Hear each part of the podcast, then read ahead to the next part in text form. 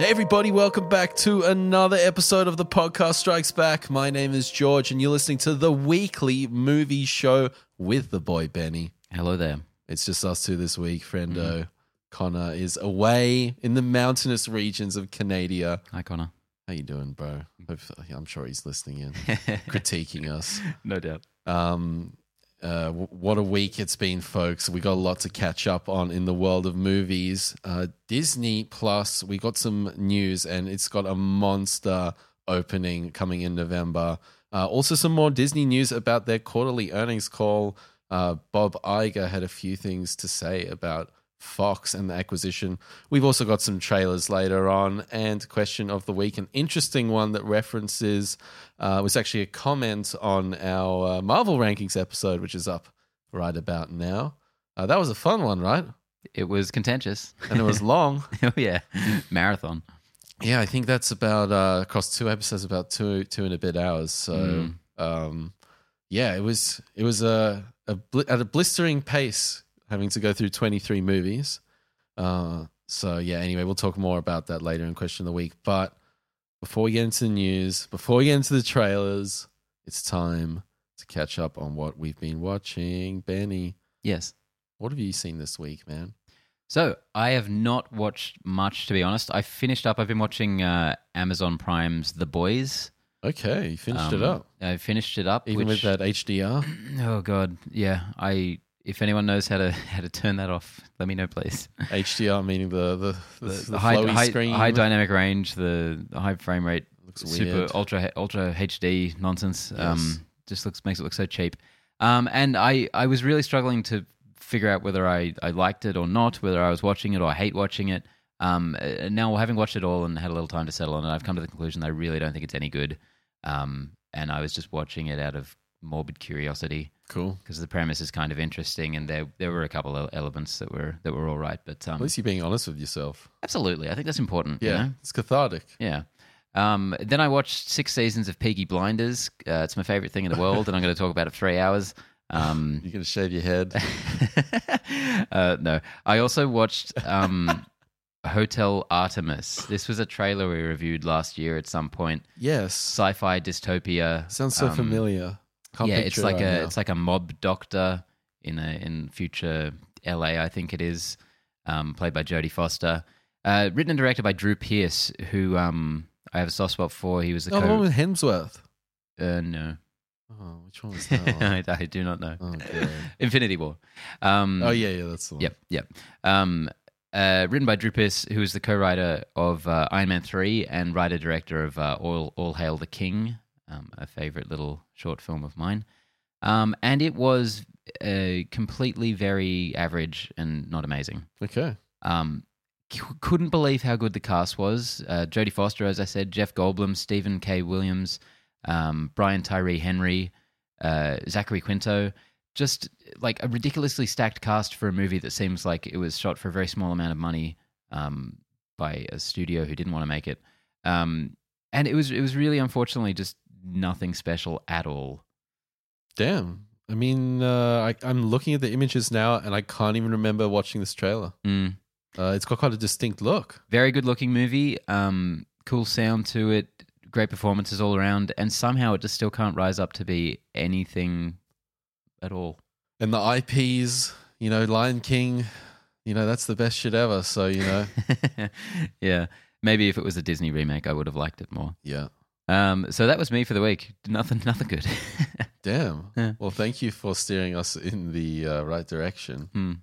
Or maybe not, because I watched Apostle this week. Hey. One you've been... We've been talking about this one for a while. This came out this time last year. Or... That was my number 10 favorite film last year, I think. Wow, that's so interesting. So this is a Netflix film. Directed by Gareth Evans. Director of The Raid. Yep. And you can see it in some parts here. We briefly discussed that over a drink the other night. It's kind of a period piece, thriller, maybe horror. But it does have these weird moments where it slips into an almost action film. One thing that I don't know why I thought this, but I thought it was like medieval. And it when the film got going, I was like, okay, we're in a different time period. So immediately I was kind of like... oh, this is interesting. This is different to what I expected. And a lot of the film was kind of like that. It was, I had a sort of image of what I thought this film was going to be, and it went in a lot of different directions and was quite fascinating. Yeah, before you finish up where you're going, I will say the one thing I remember about watching that movie is, I think I said this on the podcast, I've never had less of an idea of where a movie is going as it progresses. 100%. Which I really appreciate. And it's edge-of-your-seat stuff. There, especially in the front half, this guy's kind of sneaking around this village, and I was squealing away like a 12-year-old girl. It was very effective and very well constructed in terms of like the suspense. I thought in the back half of the film, it kind of devolved a little bit for me. So much so that, I don't know, it almost like got that Bird Box feeling like, oh, what the fuck? I won't entirely disagree. I definitely just mostly the ending, I was like, I wasn't sure what it all amounted to, but the experience of it overall, I was so enamored with. I thought, and you know what was interesting as well is for... Another really surprising thing about it that I appreciated a lot was this film was hyped and hyped and hyped about how much gore it had and certain torture sequences and how it was gruesome and whatnot. Yeah, I was about to ask. That's sprinkled in there. Because Connor, I got your back, buddy, he was concerned that this might be sort of a torture porn thing. Yeah. And I don't think it was at all. I didn't either. And like nothing really that violent happens for 45 minutes. And the first violent thing is like it's not what you're thinking it's going to be, like some limbs, sawn off or something. So that was nice to have that from where I expected it to get really gruesome. When it did get gruesome, gruesome. It got pretty damn gruesome, and it was a problem I had with the film was it didn't know quite which camp it was in. Was it in ultra realism camp, which it was doing extremely well, or was it in more cartoony, the spear bit that you talked about? That was more like action movie. So it was sort of straddling this line. I don't think it quite decided which one it wanted to end up in. And that's not a problem, but just like the tone of it wasn't quite there for me. So I thought about this film a lot, and that shows me that it was effective in some way. I don't think it was across the board successful, but I'm glad I watched it, and somehow it was better than I was expecting, but and worse in ways that I wasn't expecting. Yeah. So overall, it's surprising, I guess, what I'm trying to say. Yeah, that was definitely mostly my experience of it. But like I said, just so different, that is one of my highest criteria for a movie, is just something a bit out there, a bit different, surprising. And Gareth Evans, I'm so interested in. I would just wish he'd make more movies. What's next? And honestly, for me, he is one of, if not the most successful director for Netflix, who's just gone and made like a sort of a semi-named director who's just gone carte blanche on Netflix and made whatever they want to make. For me, that's ended poorly in almost every case, except for that mostly. I tend to agree with that. So I would like to even see him stick with Netflix a bit and just keep making weird shit. Hopefully he does. Another one I watched that I briefly mentioned on last week's episode, but I just wanted to touch base with you quickly, was The Invitation. So you've been recommending this to me for a while. Yeah. And that's gone in one ear and out the other. Yeah. I'm so sorry. No, that's fine. That's how it happens. But yeah, this was absolutely one of my complete favorite movies of that year. When I finally got around to seeing it, I'd been hearing about it for ages, but had been so careful not to know anything about it because it just seemed like one of those movies. It's best, and best you said delivered. The exact same thing, yeah. And Ash, my wife, was like, let's watch the trailer. And I was like, nah, no, let's go in blind. Good move, yeah. I don't know why. I think it was maybe in the synopsis. It sort of, it felt like one of those, like it's going to gradually unfold kind of movies. But it's interesting how there's so many films, and we've got Midsommar, out last week in Australia. So many films referencing cults, and this film, had that cult aspect to it as well. And I felt like it dealt with it in a really, really interesting way. And the characters, the unreliable narrator or something to like that effect, it wasn't quite the unreliable narrator, but you were seeing this film through the lens of this character and you weren't sure. You know, you were on the journey with him guessing what was going on. Yeah, it's one of those movies where he's an audience surrogate. The protagonist character is unsure of what's happening or thinks something might be happening that might not be happening, and the audience has no more information than the character necessarily. Exactly. And it straddles that line perfectly for as long as it possibly can. And then it unloads and it's like, that is so, in terms of pacing, that is artful, I feel. Brilliantly done. That's one of my, when people ask me just for a general movie recommendation, and there's someone who's really into movies, like stuff that's a bit more out there, people who I know can take something a bit more intense maybe, that's one of the ones, along with like, you know, Ex Machina or Under the Skin. That's like your little ace card. Yeah, one of those little ones I got in the back of my head. It's like, there you go, you'll like this. Yes. This is really cool. Yes. So I'm glad you finally got around to that. Yeah, I 100% agree, guys. If you're listening of course you're listening at home. You're listening in the car. Wherever you're listening. In the bathtub. I don't know. Not in the bathtub. That's dangerous. Don't watch that. No, it's cool. Wherever. Go watch this movie. If you're looking for a thriller, dial this in, man, because this is it's only about 90 minutes as well. It's 100 minutes. A really, really good one to watch. So that was me for the week. We got some news to catch up on. Alrighty. And that news is movie related. It is. It's honestly mostly Disney related as well. The Disney podcast. Yep. So first up, Disney Plus, we have some news. It will launch with over 300 movies as well as 7,000 television episodes. I think we've heard this before. It'll be at $6.99 per month American, and will launch on November 12th. And they've also announced a Disney Plus, Hulu, and ESPN Plus bundle for $12.99 a month. And now that is the same price as the kind of standard Netflix one. So for what you're paying for Netflix, you could get Disney Plus and a couple other things as well. That is such an aggressive pricing strategy. They are coming in hot. But anyway, 300 movies, 7,000 episodes of TV. First question, what percentage of that do you think will be anything worthwhile? If we're looking at TV, they've probably got like how much of that 7,000 TV episodes is going to be like Disney kids, like, you know, the Disney like tween shows. It's got to be about 4,000. Let's go for 6,000 and 500, and then I don't know how many episodes of The Simpsons there are. Let's go for about 700. So that's where it's 6,700. The last 300 episodes. That's where you're going to get some good stuff. Yeah. This is an unprecedented amount of content. You know, obviously we're getting the Disney back catalog of everything, all the animated movies and whatnot. We'll see how that all unfolds. But 300 movies, that's a lot of content. For straight out of the gate, that's pretty good.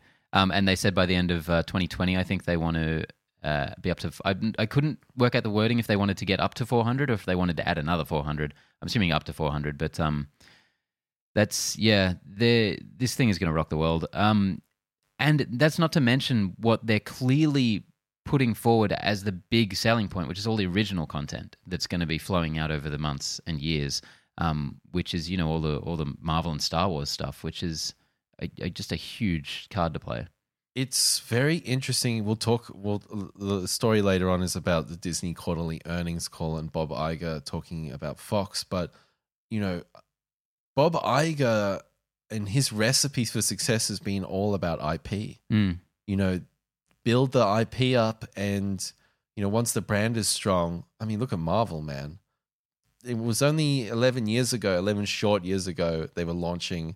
with, you know, Robert Downey Jr., who's potentially could have gone wildly wrong, and to see where it's come now, that's brand building. That's insane stuff. So it's crazy. And then to boot, having Hulu and ESPN, that's pretty insane, man. Like Netflix can't compete in that fashion. They can compete with Hulu directly. Like that's more of their direct kind of competitor out of those three. But Disney Plus and ESPN, that's a whole different vertical niche of content. Yeah, which Netflix has never shown any sign of even wanting to compete with. Such huge. And even without those things, just the price alone of just Disney Plus, like that's such an easy, like not even I need to choose this on Netflix. Like I have Netflix and I'm going to get that. Yeah. So if enough people jump on board with that and the, you know, it's strong enough, people could so easily, I could see just being like, man, most of these Netflix originals are not very good. But I'm loving Falcon and the Winter Soldier. So I'm just going to get rid of that one. See ya. Yeah. Although, I don't know, it's crazy. I have Netflix Stan, the Australian Netflix, and Amazon Prime and Anime Lab at the moment. Wow. And you're paying for Anime Lab? Yeah. Yeah. I got it. I got it. I can't remember why exactly. I think it's to watch Shin Godzilla maybe. And I basically, got the free one. Yeah, it was for something I needed to watch in English or without ads. I don't know. Yeah. But I'm just too lazy to drop any of them. Yeah, yeah. And I watch. Know the feeling. I never use more than one of them a week. It's probably just one of them each week, and it's a different one. She probably chalks up $50 there a month or something. Don't need to know that. Simple arithmetic, my friend. Yeah, and honestly, I feel like if I had to drop them, first would be Anime Lab because everything on there is already free. Yeah. I don't know why I'm paying for that right now. Yeah. Then honestly, at this point, Netflix might be second on the chopping block. Yeah, because before Amazon Prime, I've been scrolling through lately and just has a lot of kind of cool new release movies that I haven't been scrolling past for 12 months, the past 12 months, you know, like Netflix, where I'm just like, man, I've seen everything of note on here that is not pumping out too much more interesting stuff. And Stan, I honestly, Stan. It's pretty good content wise. You changed, man. You they changed. They sorted themselves out. Yeah, yeah. They took my advice of getting good. Get your shit together, Stan. Yeah. Oh shit. Always not coming to the party. Yeah. What do you think? Final thing that came to mind with this is like esports. Esports is getting huge, man. Yes. Like, why don't Netflix consider dipping their toes into that and really carving out something there? Because I don't know ESPN's catalog, but that's a huge entity in the world of sports in America. I don't know how big their coverage is on esports, but you know, anything. Do you follow anything in that space? Or look, I watch a bit of like Smash Brothers stuff on YouTube, and I. You're not on Twitch or anything like that? No, not at all. I mean, that's a free coverage. I don't know. I don't know so little about this field. I don't know what they would even offer. Yeah, same. In a paid sense, you know. But it's definitely something they should be considering because, like you said, a huge market. It's getting massive. Yeah. Nike signed their first esports person for sneakers. Jesus. Yeah. Let's not get into that. Are they built for speed or for comfort? Who knows? Let's not get into that world. Maybe both. Next up, Disney's The Lion King, our favorite film here, is officially... Number one. Now, there's a couple of caveats to this one. It's officially their highest-grossing live-action release that is not Marvel or Star Wars related, or if you don't consider it live-action, which it's really not, it's their highest-grossing animated film of all time. So it's their highest-grossing film that's not related to Marvel or Star Wars, basically. Yeah. That's crazy. Yeah. I mean, the first one murdered it in the 90s, almost racked up $1 billion, which is unprecedented. Mm-hmm. So this was bound to crack $1 billion. I think we said that from the get-go. Yeah, well, all year I've been saying this was going to be the second highest grossing film of the year, without question. And then when it came out and the reaction was more mixed than I'd anticipated, certainly critically, I thought I might have to eat my words on that one. I was like, oh, there's been a few big surprise hits this year. Such as like Aladdin, which, you know, another Disney one, but and plenty of other failures. But yeah, lo and behold, I checked the other day. I'm like, oh no, it's very firmly second highest grossing film of the year, $1.34 billion. That is not too shabby. Disney must be very pleased with themselves right now. What the top 10 of the year? They've got like 5, 6, 7 movies in it already before Star Wars even comes out. I mean, it's a juggernaut. It's an absolute juggernaut, and it's kind of a little bit underwhelming to see that the fact that they're able to succeed financially at that level with something that feels like quite phoned in a way. You know, it's strategic. Way. It's preying on nostalgia. Strategically, business-wise, it's very, very smart, but creatively. And from a filmmaking level, it's not smart at all. It's very unintelligent. It's very sophisticated, but it's not. It's just missing that heart. It's missing that little bit of vitality. It's hollow. Full disclosure, I haven't seen the whole film. I've seen bits and pieces of it through the marketing and through working at a cinema. I've seen plenty as well. But yeah, I just think it's completely creatively bankrupt. Like it really saddens me every time I see a frame of that movie. And it really feels so gross the way that they're profiting this much off off putting out something that is just a shot-for-shot remake with, in my opinion, significantly less artistry. Yes, but in terms of technical innovation, tip your hat to it. That means nothing to me. Yeah. Absolutely nothing. Yeah. I think it's pretty cool. We already have real lions out there. God made them. Stay out of it, Disney. God's the best. Yeah. Fuck, man. Like, these things, it's just so, like we were talking about the Lighthouse trailer last week, and that's really when I'm starting to get a real kick out of movies. A few years ago, big budget, and I still love big budget. Like, that's our main shtick here on the podcast. There's not a day I won't be in watching Star Wars day one. Every fucking Star Wars that comes out from now on. But something like The Lighthouse, man, where it's black and white, it's 4:3 ratio, it's on film, it's two dudes in a dark set, something very atypical, but that's where I'm like... Connor is yelling at the screen. I'm like salivating, man. Yeah, exactly the same. And I'm like, I'm getting old. I might not look it, but I'm getting old. I think a big part of it too is just through the podcast we have to watch... every one of these goddamn blockbusters that come out, and so many of them, especially this year, I would say, had so little to bring to the table, creatively, artistically, however. To me, this year feels like a tipping point. Like with the amount of blockbusters that have failed, it feels like it's that streaming is really taking weight. Disney's moving into that. This sort of hybrid approach of having content on streaming and having content in the cinemas and tailoring it for those audiences. Like it seems to be going more 360. Like the cinema, it's not just going to go straight. It's not going to do in the cinema for 6 weeks and then hits Blu-ray and it's available on iTunes. Like the release strategy over the next few years is really going to be inverted, and I feel like we're really seeing it this year. I would love to know what lessons Disney is taking away from this stuff, because this year alone they've already had 3 live-action remakes. Dumbo failed pretty miserably. The 2 that were based on already very successful 90s films have done absolute gangbusters. 90s, baby. Well, that's the thing. I mean...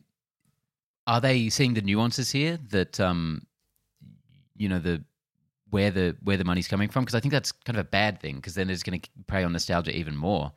I never got to talk about the Mulan trailer. I was away for that one. Oh, yeah. I thought that looked pretty cool. I thought that was such a step in the right direction for what they're doing with all of these remakes, because it was so far removed from the original. That's so good to hear, man, because I felt like... it was a breath of fresh air, or fresh of breath air, as Connor said last week. Thanks for that, Anthony Teresa. That was a good comment.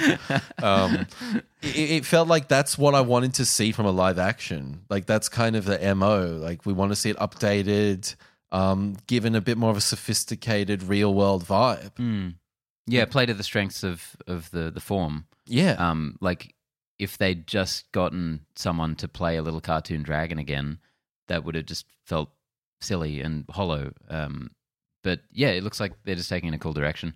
I hope that they can keep doing more in that way.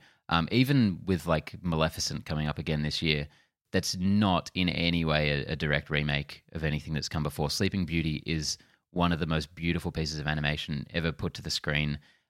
It was such a labor of love that it nearly bankrupted Disney Studios when they released it. Just to put that as exactly as it was, but kind of less beautiful maybe on screen, that would suck. But just to do a different spin on it, it's so much more intriguing. I completely agree. Yeah, but the biggest one they've ever done is Lion King, so they're probably going to keep doing that. And this ties pretty perfectly into this next story because our boy Bobby Iger had a few things to say, and he has a few ideas for himself. Yeah, so Disney just had its quarterly earnings call with their shareholders, and basically seems like the entire thing was putting Fox on blast for not living up to expectations. Or it feels like this must have always been the plan, right? Because the writing was completely on the wall for Fox's slate of movies coming up in this quarter. We're talking mostly about, you know, X-Men Dark Phoenix being a massive failure. They knew this when they bought the studio. It feels like this is just a way for them to continue laying everyone off, and then all they've got left is the IPs, which is what they really bought. Exactly. So evidently, Bob, this is the quote from Bob Iger. Oh, what are you doing, Internet? So during the call, he said the Fox studio performance was well below where it had been and well below where it... Oh my goodness, where is it gone? What are you doing? So many ads on this variety website. Like, God, fuck. I'm in digital marketing. I kind of hate myself right now. Fuck, so many banner ads. Holy shit. Was well below where it had been and well below where we had hoped it would be when we made the acquisition. Iger's tone was measured, but his message was clear. Shape up now. This is in the Variety article. This is a quote from a Hollywood producer, quote unquote. I've never seen a public hanging like that. So quite hyperbolic, but I think, you know, directly referencing Fox and putting a lot of pressure on the head of staff there, who let me find her name. Emma Watts. Emma Watts. You know, she's holding that position, and they got to figure some shit out. It's an assassination. Like, this is Disney just saying, all right, we've got what we wanted. You can all go home now. Yeah. It's, yeah, really brutal, but it's not wrong. I think in the article it also mentioned that if they had not been bought by Disney, they'd pretty much have a for sale sign outside the place right now anyway because of how poorly they've been performing. Do you think at all if the acquisition hadn't happened that everyone would have that kind of, oh, Dark Phoenix is a dumping ground? Like, I think that played into it to some degree. To what degree, we'll never know. Yeah, it's really hard to say, isn't it? Because I honestly don't think it would have done any better anyway. Because it really... It wouldn't be drastically different. No, the narrative would have maybe been a little different in some ways. But and Stuber as well didn't do well. Shocker. Yeah, and another one which happened last weekend, The Art of Racing in the Rain. I'm not even across that one. Total flops. So... you know, they've fully got them in the crosshairs right now. So X-Men in the MCU coming up. They're like, you know, Bob Iger invites Feige around for dinner. You know, thank God, man. Thank God we got you to sort this shit out. We got him. Thank God you read those comic books, you fucking nerd. Yeah, so I think... it seems to be that Disney are really going to shake things up, and they are going to reboot basically all the properties. So I don't know if we're going to get that Ridley Scott Alien Covenant 2, whatever you want to call that. I think they're basically saying, like, we're rebooting everything here. Wipe this shit out. Yeah, clear house. They just announced a few projects for Disney Plus, a few reboots they're doing, Home Alone, among a few other things. Really fairly... Night at the Museum, Diary of a Wimpy Kid. Like, not like brands, certainly, but just not like the biggest pulls you could ever think. But it's Disney just like, they're just magic. Doing it. It's like, these are Disney now. We're kind of wiping the slate clean. Yeah. Did you see Macaulay Culkin's tweet? Yeah. That was fantastic, man. He did it like the real version of 2019. Home Alone. I love where he appears on Red Letter Media. He's great. Oh, yeah. So that's... also New Mutants as well. Evidently New Mutants, they're really not happy with, the executives. So that's a massive shame because that trailer, I kind of never want to see New Mutants now because it's such a fucking clusterfuck. I'd rather just keep that trailer. It was so perfect. I was so filled with anticipation and joy the first time. You know, you could take that, you know, that little tear of joy, feed it to something, and it would grow. It would grow a tree. That's how that's how pure that anticipation was. And now, I think it's been too manhandled. I think it would have devolved, and that's just not going to work well. I think it's covered in dust. I don't think they've touched it since they put it under wraps, because you know, Maisie Williams has come out and said, it's like, yeah, everyone's talking about reboots. I haven't been contacted, and I'm like 4 years older now. I don't look anything like the same person. There's no way they could go back and reshoot any of that movie. Yeah. It'd be very interesting if it never sees the light of day, because when's that happen? Hey, I don't think we talked about the It film doing the de-aging.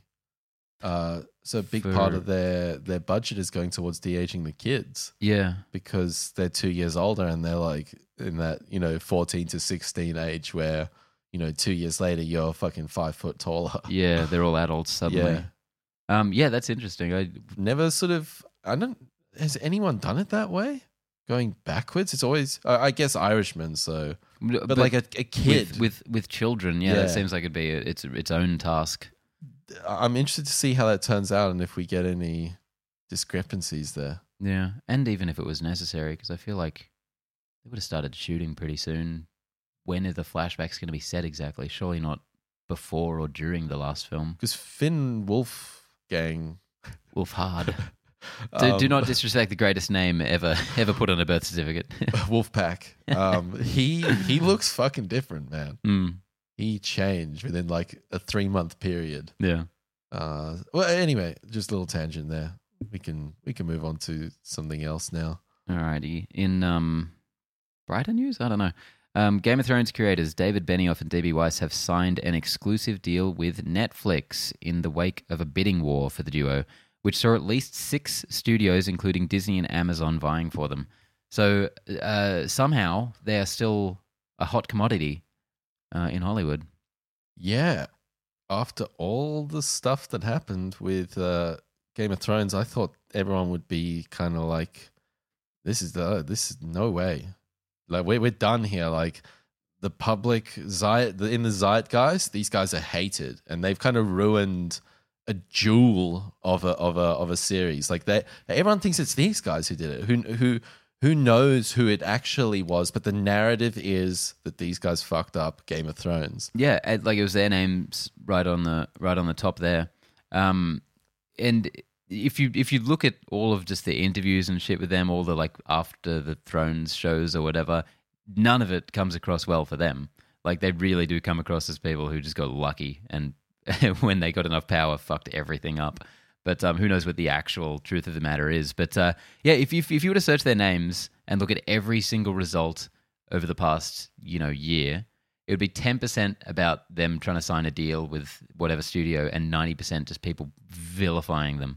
100%. Yeah, I don't know what is in this for Netflix right now. I guess there's probably a segment of people out there who are less vocal and would just be like, oh yeah, Game of Thrones, and just associate. A good thing, but yeah, I mean, it's a smart move for Netflix in one way, and these guys, you know, maybe from more of a showrunner perspective, they're a better asset than a writer. But I'm not fully aware of what their creative involvement with Game of Thrones, so I can't really comment on that. But I think it's interesting that Netflix were in a bidding war with Amazon, Disney, 6 studios in total, and they decided to throw, I think, $200 million at them. Yeah. I think it's interesting that Netflix thinks that sort of investment in these guys is a good business deal at this stage. That's quite intriguing to me. Like, I want someone like Lego Movie, Lord and Miller, yeah, like, that's who kind recently had a similar, and they had a pretty comparable deal. Like, that seems like money well spent with Sony. These guys only have one thing under their belt. Like, what else have they got on their resume? I, as I said, I'm not fully across their careers and whatnot, but it seems like not the best move. Well, they wanted to make that Confederate show. Which got blasted for months on end on the internet. Can you explain at all, like, the bullet points of that? Or? It was just like an alternate present sort of series where the Confederate army had won the Civil War. Oh, right. And, you know, where it spun off from that, kind of like Man in the High Castle, sort of alternate present. And the Confederate flag has a lot of connotations. Yeah, and people were like, especially, you know, with the politically charged climate we all live in nowadays, people were just like, what the fuck are these people thinking? Like, you really think this is the right thing for now? And who knows what they actually would have done with it, but it was very controversial at the time. All plans were immediately scrapped. But yeah, other than that, I have no idea what their output really is. I don't really understand this. These studios kind of getting these, like, you know, one or two people in these massive deals. It's like, I don't know, it feels kind of wrong-headed to me. Like, I mean, who out there creatively is like that strong of a figurehead that they can be in charge of this stuff? Like, even Lord and Miller, like yes, they have a very diverse range of stuff they've done, and I think all of it's pretty much great. But there are so many factors to that. It's a team, yeah. It's not just these guys. You look at Nolan, you look at Fincher, those guys work with the same editors, sound designers, special effects, visual effects, production designers. Studios in a lot of times. You know, it is so much a team effort in this filmmaking game. You know, they're not musicians. They haven't got just a guitar and a microphone and can go and jam out an album. You know, that's not how it works in this space. So I'm completely with you, man.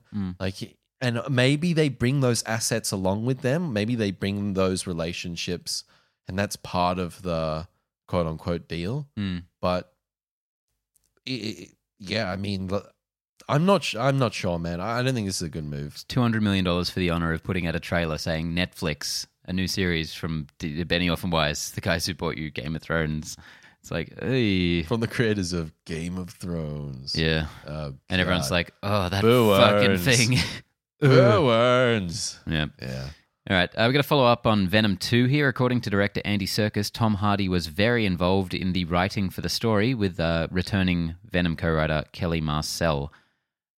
So we discussed this recently, that Andy Serkis had signed on to direct, and had a quick convo about what we thought were the strengths and weaknesses of the first film and how they could kind of develop that for the sequel, and if they were going to really attempt to take what at least the two of us sort of appreciated about that first one. I really want to watch it again. I really do as well, yeah. It's on Amazon Prime. Oh, really? Yeah. I'm not going to watch it then. So I think this is encouraging, because I think a lot of what I liked about the first one was stemming entirely from Tom Hardy.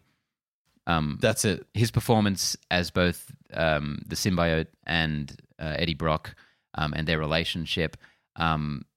I'm sure the director had some level of involvement with that, the writer, but...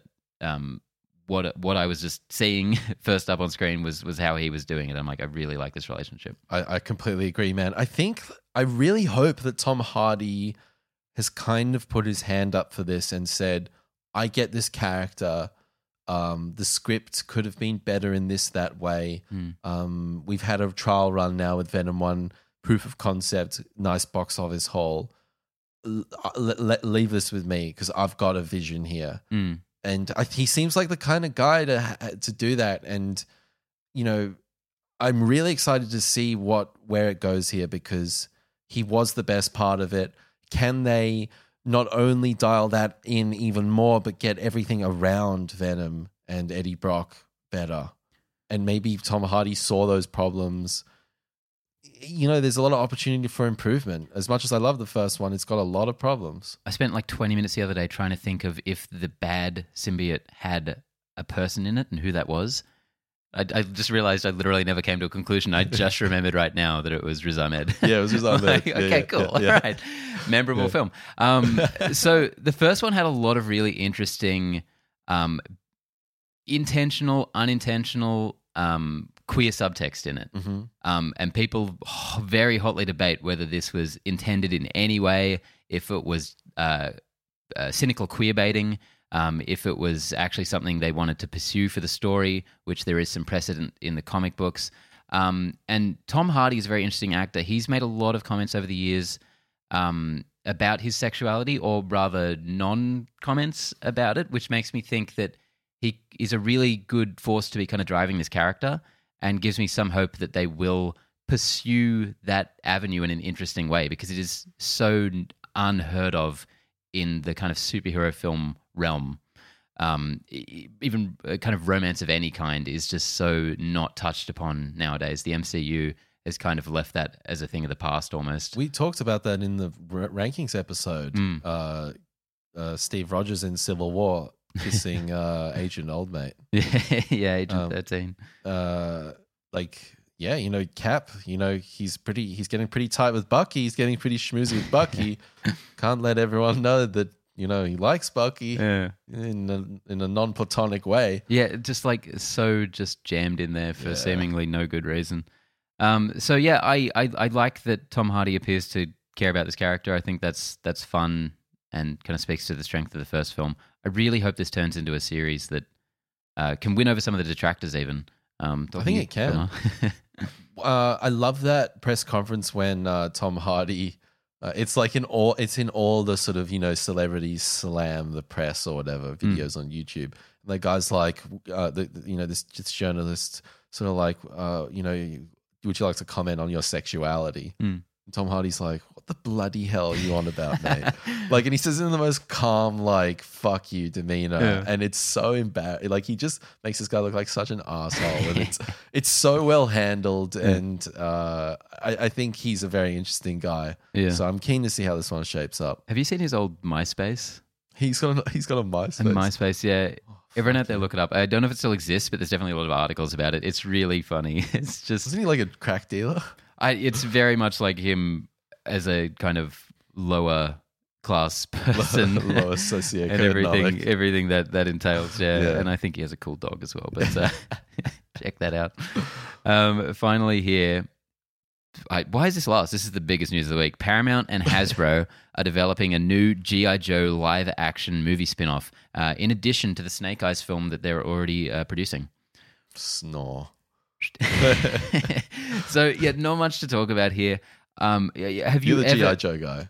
No, I'm not. Have you ever been into G.I. Joe in any capacity? Honestly, it's one of those things that I didn't even have an Action Man. But I didn't even really know about G.I. Joe. More of an American thing, really, I think. But it's huge in America. Yeah. So we have had two live-action G.I. Joe films. I'm, if anything, I guess an apologist for them. I really like the first one, Rise of Cobra, directed by Stephen Summers. I think he's a brilliant kind of B-movie blockbuster maker. He did Van Helsing and The Mummy. I didn't mind it. I've got a real soft spot for that movie. I think it's a lot of fun. Great cast. There's some shots in there where it literally looks like toys on a carpet. It was intentional. I think it was, and I appreciated that. Like Thunderbirds-y almost. Yeah. The sequel, which was kind of a soft reboot, they killed everyone off at the beginning. That's right. And then sort of had reshoots with Channing Tatum come back because he suddenly got really popular from Magic Mike.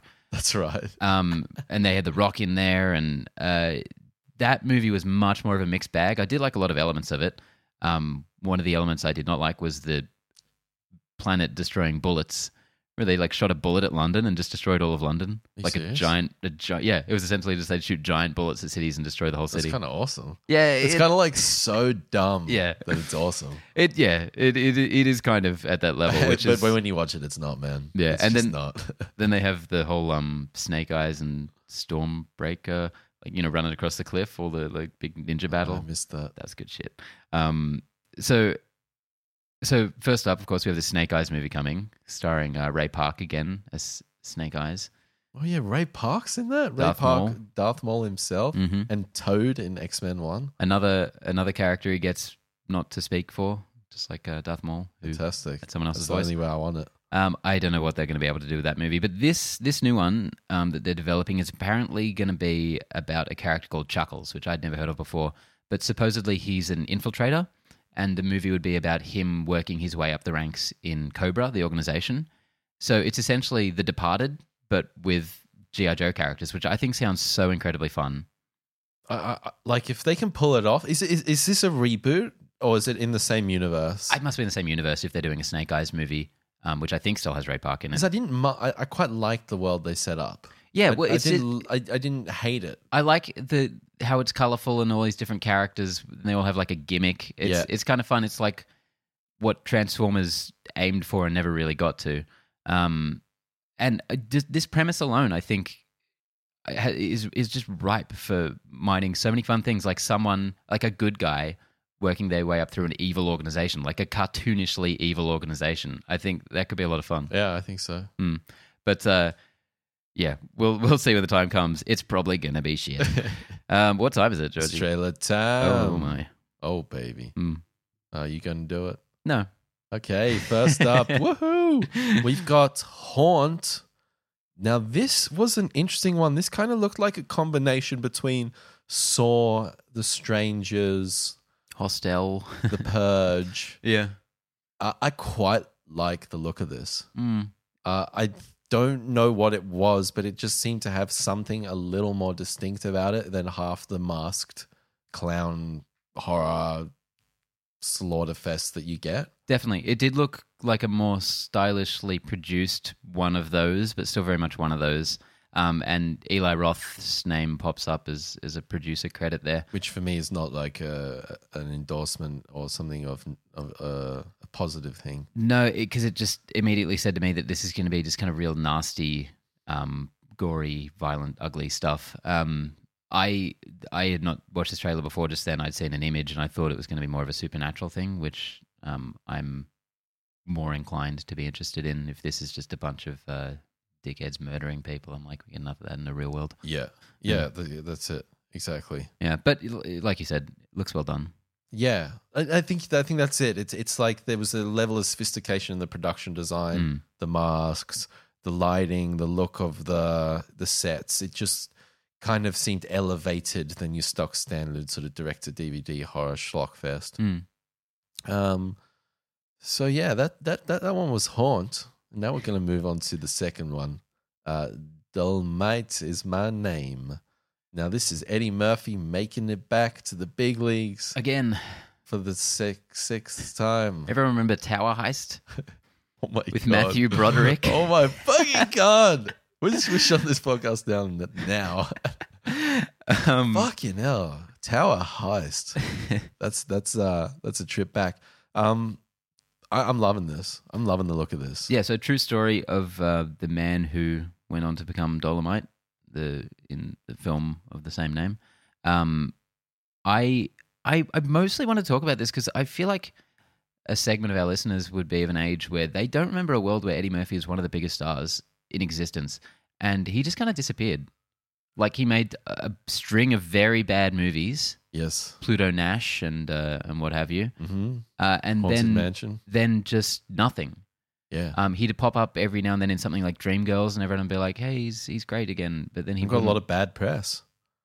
Yeah. You know, with Mel B from the Spice Girls. Yeah. The kid that he never... Yeah. You know, he disowned the kid, essentially. But I think he's reconnected there. I'm not sure.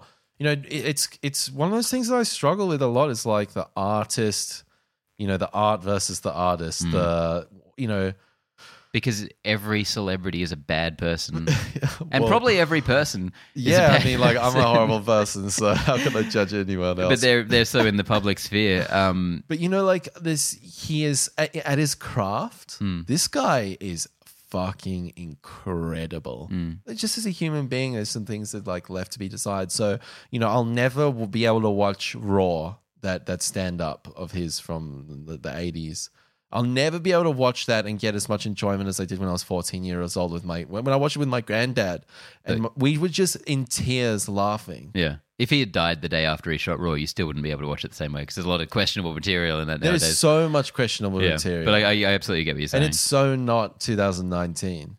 You know, it's just not in vogue. It's not part of the collective consciousness to think in the way that he does in that. But it's fucking hilarious, man, some of the shit he comes up with. And in terms of delivering jokes, like this guy is unbelievably talented. Well, that's the thing. He was like an A-grade superstar in stand-up comedy and in acting at different times. And both of them he's virtually retired from. I know stand-up he said he's never going to go back to because, like, how's he going to follow that? Well, I heard he's coming back. Oh, yeah. Isn't someone trying to pay him, like, a lot of money to do it? I think he's got, like, 3 coming up. Okay. Oh, wow. All right. Yeah. He lied. He's a bad person. But in terms of this itself, like, the cast is awesome. Wesley Snipes, another kind of huge guy who disappeared for very different reasons. Hey, don't forget about Demolition Man. Never forget. No. like, I'm really excited for this. This looks cool, yeah, especially for a Netflix film. Cool cast, also, cool premise. Like I'm not into these biopics. I'm done. I'm over it. Mm. But this looks fucking awesome. Mm. It's cheerful. It's fun. It's something different. It's got a bit of a risque element to it, yeah, as well. So, and it has not only an interesting story, but a very interesting subject, which you need at least one for a half-decent biopic. Totally. And it's got both of them. Yeah, I completely agree. Mm. Next up, we've got A Hidden Life. Terrence Malick. Oh, yeah. I was like, what the fuck was this? Too hidden. Yeah, this looks pretty Terrence Malick-y. It looks very Terrence Malick-y. He has recently I've started a little like side business, like a videography business for restaurants and stuff, and had to really get my head around lenses and stuff. Mm. Something like it's never not pornography. Wink. And I've never understood lenses, but now I've got a much deeper appreciation. And when I'm watching films, I'm kind of thinking about lenses now, and in this he's using such wide lenses. You know, he's using a 10 mil or an 18 mil, like, you know, really, really wide. And it's so fascinating to see him just kind of stick to that really all-encompassing image. Like, even when he's in on the baby and the dad, you know, he's just using that lens, and it's kind of sucks you into this canvas of an image. I mean, it's so interesting how distinct he is with his sort of visual palette. Yeah, you would know immediately this is a Terrence Malick film. And the production design, the grading looks really nice. It's got that Dunkirk kind of desaturated World War II look. But in terms of like Terrence Malick in narrative storytelling, he kind of loses me a lot of the time. I'm pretty sure all I've seen is Tree of Life, which I did not like at all, except for that one extended sequence that anyone who's seen it knows which one I'm talking about, which was amazing. Just YouTube that if you haven't watched it, like the Dawn of the Universe or the Big Bang sequence. Yeah. And the rest of the movie left me very cold. Yeah. Which a movie of that subject should not, because it was meant to be the big emotional kind of quintessential human story. And there's a part of me that kind of like there's something, and obviously this is just the trailer, but there seems to be a lack of nuance in this. Like, Nazis are bad, and Nazis govern the country that we live in, and when, like, you know, it'll be interesting to see the presentation. But it's a lot. It's very, very complex what happened in Germany, you know, in that period of time, and where it was economically, the level of patriotism. You know, obviously there was a certain sects of people. You know, it wasn't like everyone in Germany wanted, you know, what was endorsing what the Nazi was doing. Well, that seems to be what this is tackling. Huge resistance, of course. But I want to see like what the angle they go, because in this it seemed like almost like in a preachy way, you know, and it's like it's interesting to examine what was going on at that time, and I would like to see how they go about that, because to me in this trailer it just seems like a little bit one-noted. Yeah, I thought it looked pretty interesting, but I just know that if it comes out that this movie is like 3 hours long, I'm just going to be like, I'm probably not going to. Because I don't know if I can take that much Malick again. Yeah. Number 4, probably my favorite of the week, Dark Crystal: Age of Resistance. Mm-hmm. This is a lot of money on the screen. Yeah. Like, they've really gone to town on this one. Yeah, they've so clearly just dedicated themselves to being like, this is going to be the puppet thing for this generation, because it's not a thing that happens anymore. And surely they're not trying to position this as a revival, because nothing's going to bring that back. I hope on the strength of just the craft alone that this is successful, because it looks so beautiful. It is just gorgeous. Yeah, and even if it's like the original, where it's just an amazing production that honestly is kind of a bit of a snooze, I still think it'll be worthwhile, because like I said, no one's doing this. I agree. Yeah. It's inspiring. You know, the first one, it's lacking in narrative, but it's so special in other ways. And I think it seems like they're rectifying that in this. It seems like there's a lot more story here, and they're really trying to uncover the world. I'll be interested to see how many episodes this ends up being. I'm sure it'll be more like 6 or 8. Hopefully. Rather than 13. Mm. You know, I'm not really keen to see, you know, big peek behind the curtains of, you know, the origin stories of the Dark Crystal, but I'm really keen to just revisit this world and see what else is going on here. Yeah, I hope, I would really love it if they released like a companion series behind the scenes stuff, because everything that happens at Jim Henson Studios is fascinating. And I think that would be probably the most interesting way to watch this. Yeah, I think you're right. Mm. That's the good stuff. Finally, the last trailer of this week, Titans Season 2. Mm-hmm. Probably the worst trailer I've watched this year in terms of editing. Which is impressive, because last year the worst trailer was Titans Season 1. But way less talked about. This one, I didn't even know it came out. Yeah, so... So Titans is a very interesting subject because... Yes, it is. Everyone knows it as the Fuck Batman show, which had one woeful Comic-Con, I think, trailer that went over very, very poorly. I'd lost everyone. Yeah, and this was meant to be a big flagship title for DC's streaming service, which I don't think is doing well anyway, but... basically no one ended up watching it or covering it. We ended up doing a review because honestly just I couldn't see anyone talking about it. Literally there were no reviews out. Yeah. Literally no reviews. Yeah, and I felt compelled to make you guys sit down and watch it so we could talk about it because honestly the series itself I loved. It was so good, man. Yeah, and I still, even after all of our efforts, I still don't see anyone talking about it. No. It was one of those ones where I was like... Benny, I don't know. You crazy motherfucker. Man. I just don't know. I've been burnt before, Ben. But I can't tell you. That's behind, you know, I don't watch a lot of TV series, but that's one of my favorites of the year behind Chernobyl for sure. Wow. But this trailer, like the content in it, I'm excited for. Mm. Nice to see Bruce Wayne, you know, let's see how that goes and where this opens up. And it really seems to be expanding the world. But man, this was one of the worst cut trailers I've ever seen in terms of pacing. The first minute and a half or something was just like a recap of the first season because I guess they know no one watched it. And literally the first 10 seconds is just like punch, kick, explosion, punch. And they fucked themselves so hard because if you remember, the first season ended an episode early. Yeah. It ended on a cliffhanger. There was meant to be another episode that wrapped that up, which is so evident from this trailer because this trailer has to recap the first season up to the point of the cliffhanger, but then the rest of the trailer is just clearly after whatever that was about. Yeah. So it's all solved. And it said, and then it comes up with text really jarringly, where are they now? Or that was then. That was then. This or something. Is now.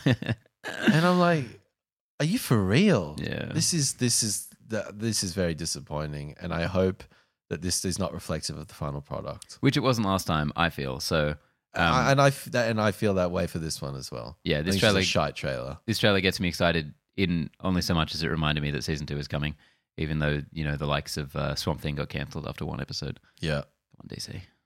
Oh well, that's it for trailers. Let's finish up with question of the week, and we have a really nice comment on our Marvel rankings episode, the part 2, which was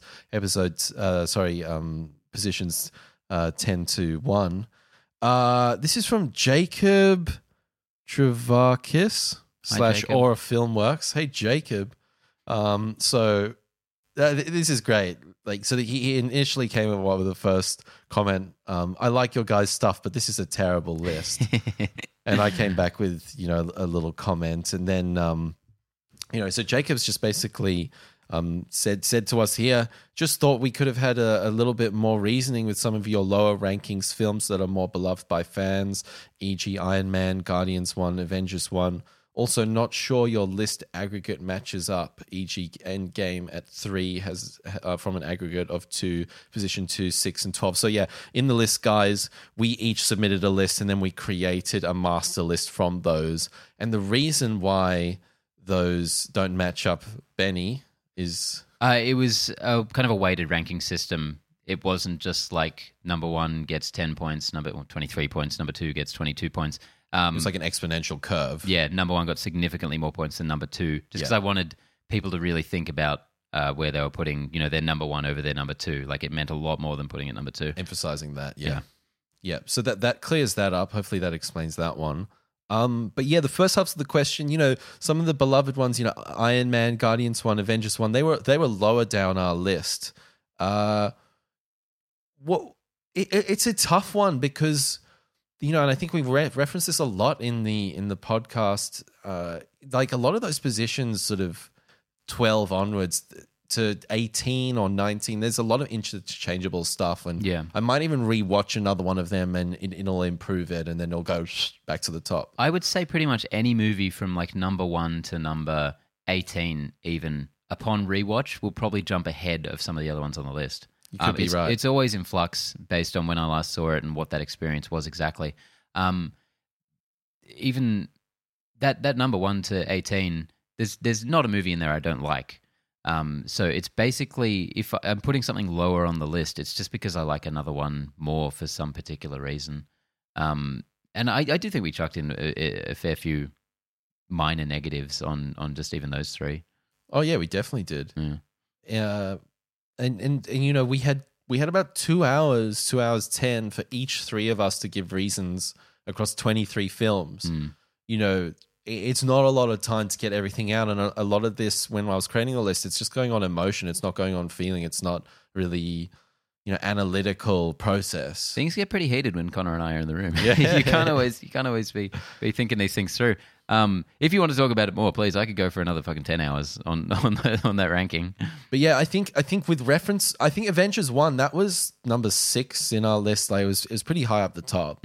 But Iron Man 1 and Guardians 1. Those are often heralded as, you know, classics and top 5 or top 10. But Iron Man, for me, on my last rewatch, I was very underwhelmed by. Robert Downey Jr. carries that whole thing, and it really gasses out in the second half. Once he gets out of that cave, or we've gotten to really the first proper suit, that last 45 minutes kind of sucks. Yeah, it doesn't really hold up to any kind of scrutiny. And then level. Guardians 1 is just one of being those ones where the novelty factor was so strong when it came out, but then over time it's just kind of not been as good. For, you know, it's kind of like The Force Awakens. I'll never forget, I was on cloud 9 when I came out of The Force Awakens, and every subsequent viewing has kind of just gone down a little bit. Same thing with Guardians. Yeah, and then you get some of the Marvel movies that maybe are a little softer on your first viewing. And then you come back to them and you like them more each time. So, you know, some of them, they just kind of move around. Winter Soldier, that's one for me. Yeah, and when you watch them as often as we tend to, you get to weird rankings like ours. I kind of love that ours is weird. You know, if it was just a standard list, you know, Ant-Man was number 5 or something. That made me very happy. And I love the areas where we deviate from the norm that the three of us agree upon. That's really interesting to me. Yeah. The three of us don't agree upon too much. But when our list is so different from the general consensus, but in an agreed upon way, fascinates me. The fact that Ultron was ahead of Avengers 1, I'm surprised people aren't raging more on that. Yeah. Thanks for not giving us just entirely thumbs down on those videos. So, guys, thank you so much for tuning in this week. We're wrapping up, and we'll be back next week, and we'll be back for some movie antics. Mm-hmm. I don't know really what movies are coming out soon, but Once Upon a Time in Hollywood. Oh, probably talk about that. Probably even the biggest movie of the year. Even though it's been out for a month elsewhere in the world. Thanks everyone. Yeah. There's times when we're living in Australia is great, when you have a Marvel film coming out, and there's times where when you're actually getting films, it's a terrible place to live. Yeah. We get everything 6 months later. Bye everyone. Bye Benny. Bye George. Bye.